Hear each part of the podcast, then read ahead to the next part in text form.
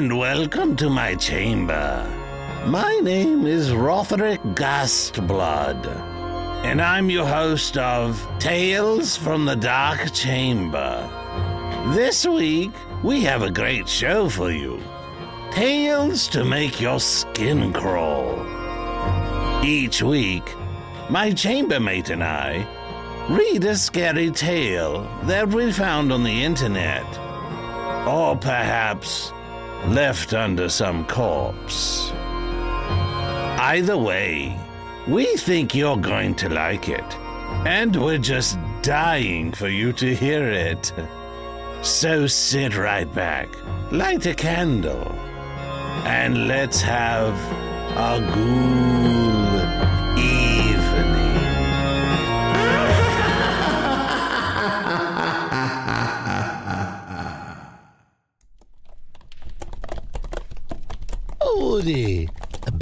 at work, I see. Uh, Woody? Woody? Ignoring me, eh? Oh, no, Rotherick. Uh, I'm, I, I'm not ignoring you. I'm, well, I'm working on a, a new story to read for the show. Hmm. How's it coming along? Eh, okay, I guess. Uh, just okay. Yeah. See, I want to write a few tales for the show here, and, well, I have a bit of writer's block. Dreadful. You know, I used to write a bit when I was younger. Really? When did you ever write anything? And when were you ever younger? what was that, Woody? Oh, nothing. So, what did you write? I was the columnist for the Daily Fluids, a trade tabloid uh, for the ghoul industry. There's a ghoul. What? Yes, there is a ghoul industry. Back then, we had to have one in England, you know. Else, we could not ply our trade. Wait a second.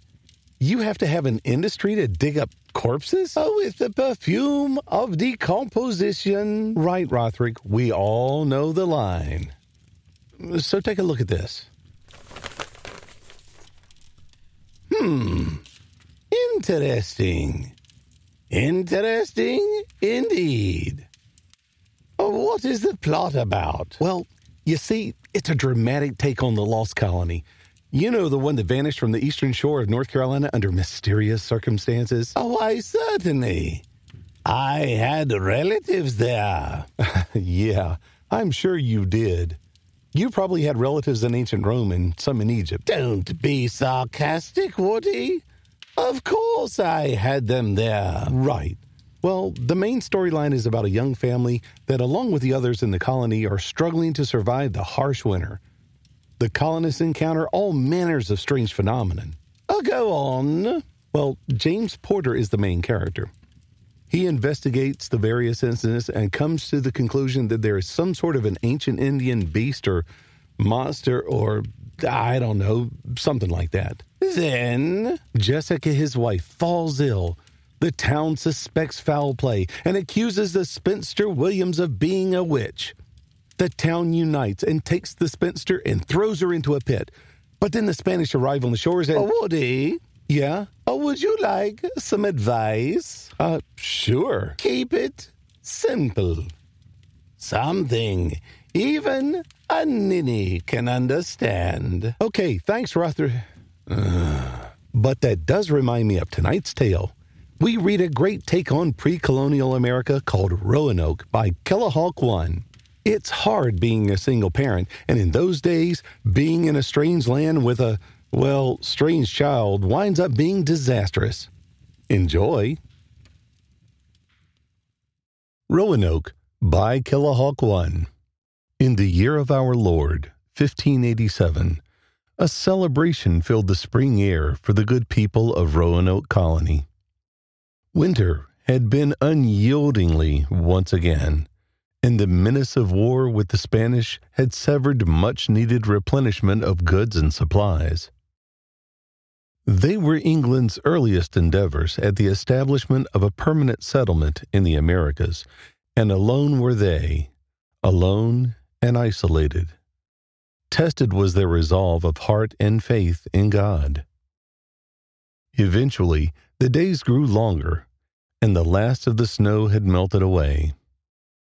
Come spring, none of the 117 colonists had perished, and in fact, the valiant people were thriving and prospering in this brave new world. Memories of hardship and trials were absent from tongue and thought this warm day. Today was about triumph and victory. The rugged and savage land had not overcome their determination of will and manifestation of destiny. Today was a day of honor, heralded with a feast in which all would take part from tables placed outside along the town's edge. It was a time to congregate and make merry with their brother and neighbor. Offerings of thanks would be given to God, and cups of wine would be raised to the Queen. Men bellowed with laughter. Women giggled amongst themselves, and children ran and played through the settlement. It was good in the world that day. A little boy's voice sang out from the tree line of the forest that sat east of the town. The voice of Caleb called out, Mummy, Mummy, I called him. He's mine. He's mine. At the sound of her son's voice, Priscilla's lips thinned with irritation. Once could not a single day come to pass with which that little waif would not cause me embarrassment she thought to herself. Priscilla felt a mixture of guilt and disdain every time she looked upon the child. For she had married young into the Oakenshaw family, and not for love, but for necessity, plucked from the busy streets of Cambridge by her adventurous husband. She despised Richard for the life he chose for her given the fact that he did not even have the courtesy to remain among the living long enough to ensure his expecting wife could escape this savage wilderness. In bitterness, she alone bore the responsibility of parenthood. She held fast to the belief that never had there been a more disobedient child than Caleb. As the boy grew from an infant, he became such an odd and unusual child.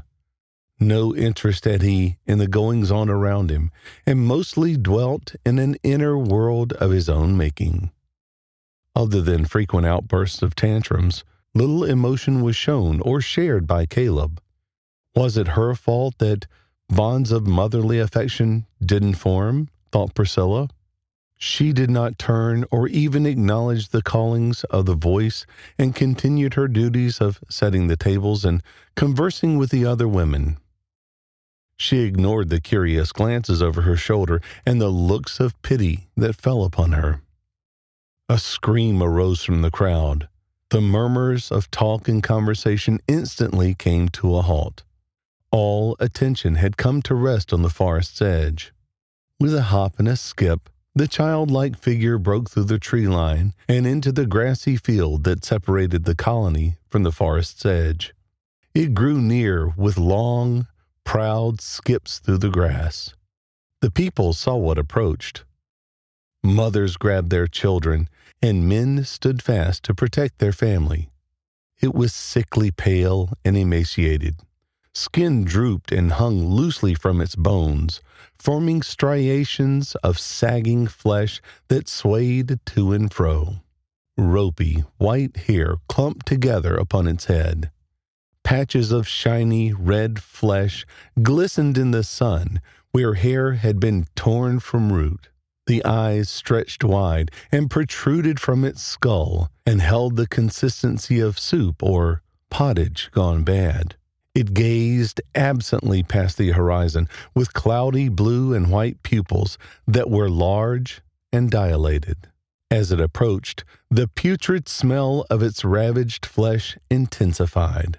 Once reaching the town's edge, the creature continued its hopping from one foot to the next. I got him.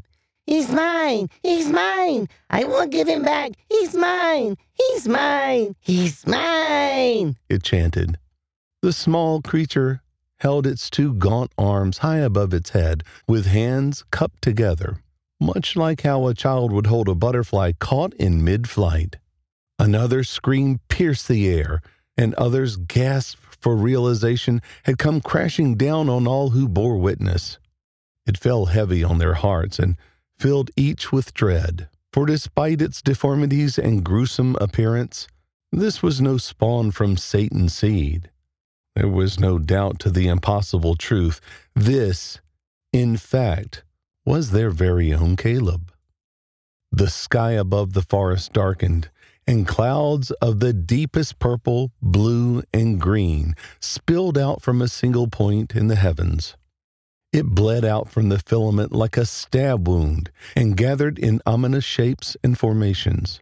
The clouds poured out with such force, it gave the appearance of a vast body of turbulent water churning above the forest. Luminescent flashes of green and white glowed from within. The silence was stunning as the clouds continued to bubble and boil.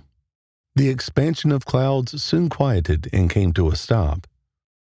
All was still, but the air was electrified with the anticipation of the approach of something. A loud crash of thunder rolled out of the heavens, frightening the masses. The echo of its rumble lingered in the air until it slowly faded. Then another clap boomed overhead.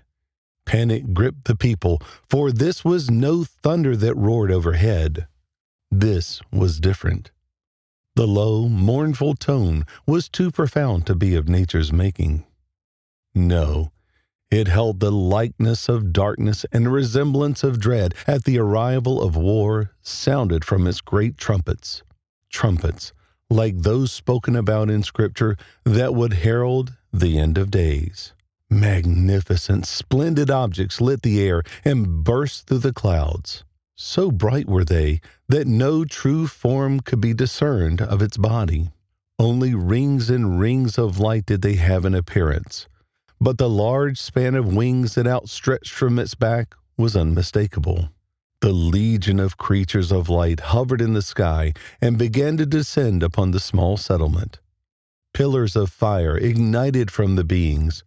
One, then two, then three, five, ten, fifty, and so on.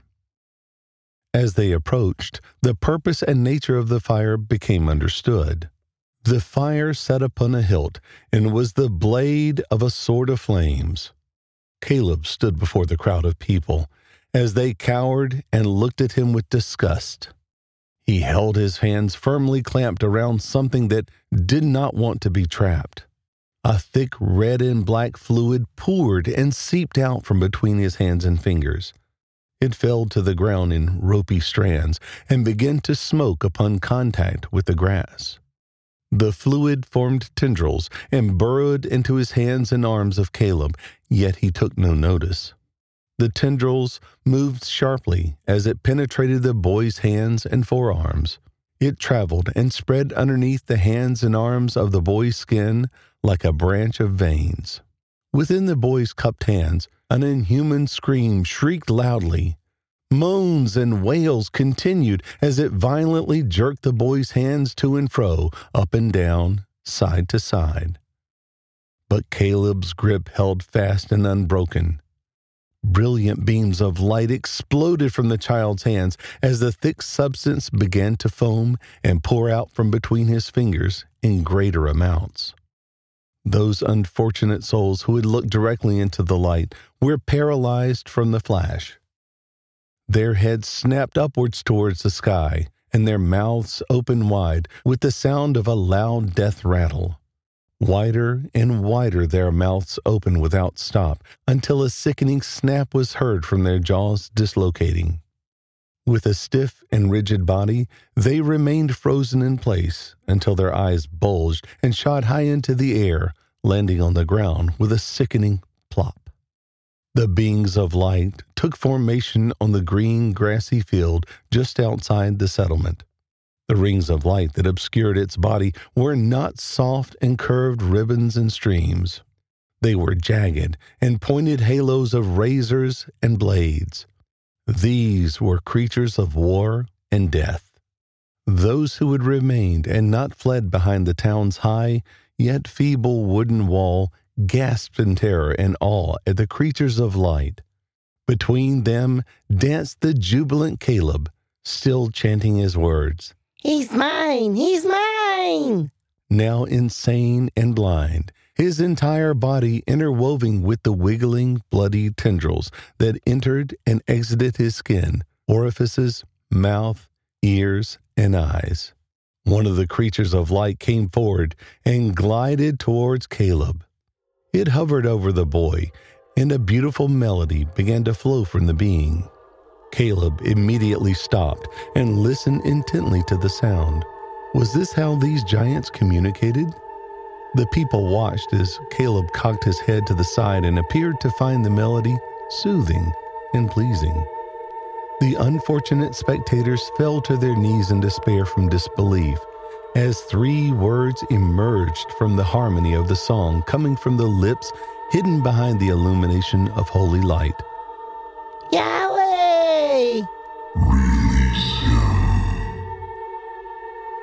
Slowly held his cupped hands out in front of him to offer up what he held. Blood flowed in streams over his face. His hands were bloody pulps of mass, no longer useful digits of touch and grasp. As the giant creature approached, a mischievous grin of the naughty little boy formed on his lips through the wiggling, rot like fingers writhing from within his mouth. He said with a low hiss, You can't have him. He's mine. If I can't keep him, then you can't have him either. Caleb slapped his hands together, crushing what he held in the space between his palms. A deafening scream of agony rung aloud, and reddish black fluid sprayed out with such force it coated both men and creatures of light. The substance ate away both flesh of men and auras of light immediately upon contact. With flames from swords raised high and the war cry of pure angelic hatred and rage, the creatures of light charged into the settlement of Roanoke Colony. In the year of our Lord 1590, the first of the delayed supply ships arrived upon the shores of Roanoke Island to find not a single living soul. In its three year absence, no evidence of war, famine, or any other possible reason for the colony's complete disappearance could be deduced. Instructed were the people to leave a marking in the form of a Maltese cross to signal any who came for them that misfortune had fallen on the town. Instead, only the random word Croatoan was discovered scribbled on a discarded plank of wood. What had once been a thriving settlement of sturdy thatched roof cottages of one and two story habitats was no more. The first presence of the English Empire in the New World, shown through the efforts of these 117 people, had left no mark or clue of the fate that befell them. A crudely built fort surrounding the former settlement was all that gave a hint of the past presence of the colonists, and upon the post of wood, bleached white as snow and surrounded by earth, dead and burned black, was found to hold only one clue that remained. Scorched and carved deep, a single word of three letters could be seen. No meaning was known and remains a mystery to this day. Carved were the letters C R O. Roanoke by Killahawk One.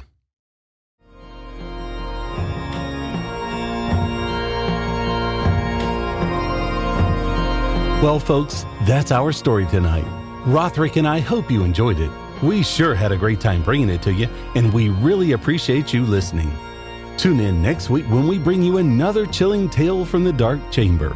And just a note, If you're an aspiring author and want your story read here on Tales from the Dark Chamber, send us a note at talesfromthedarkchamber at gmail.com.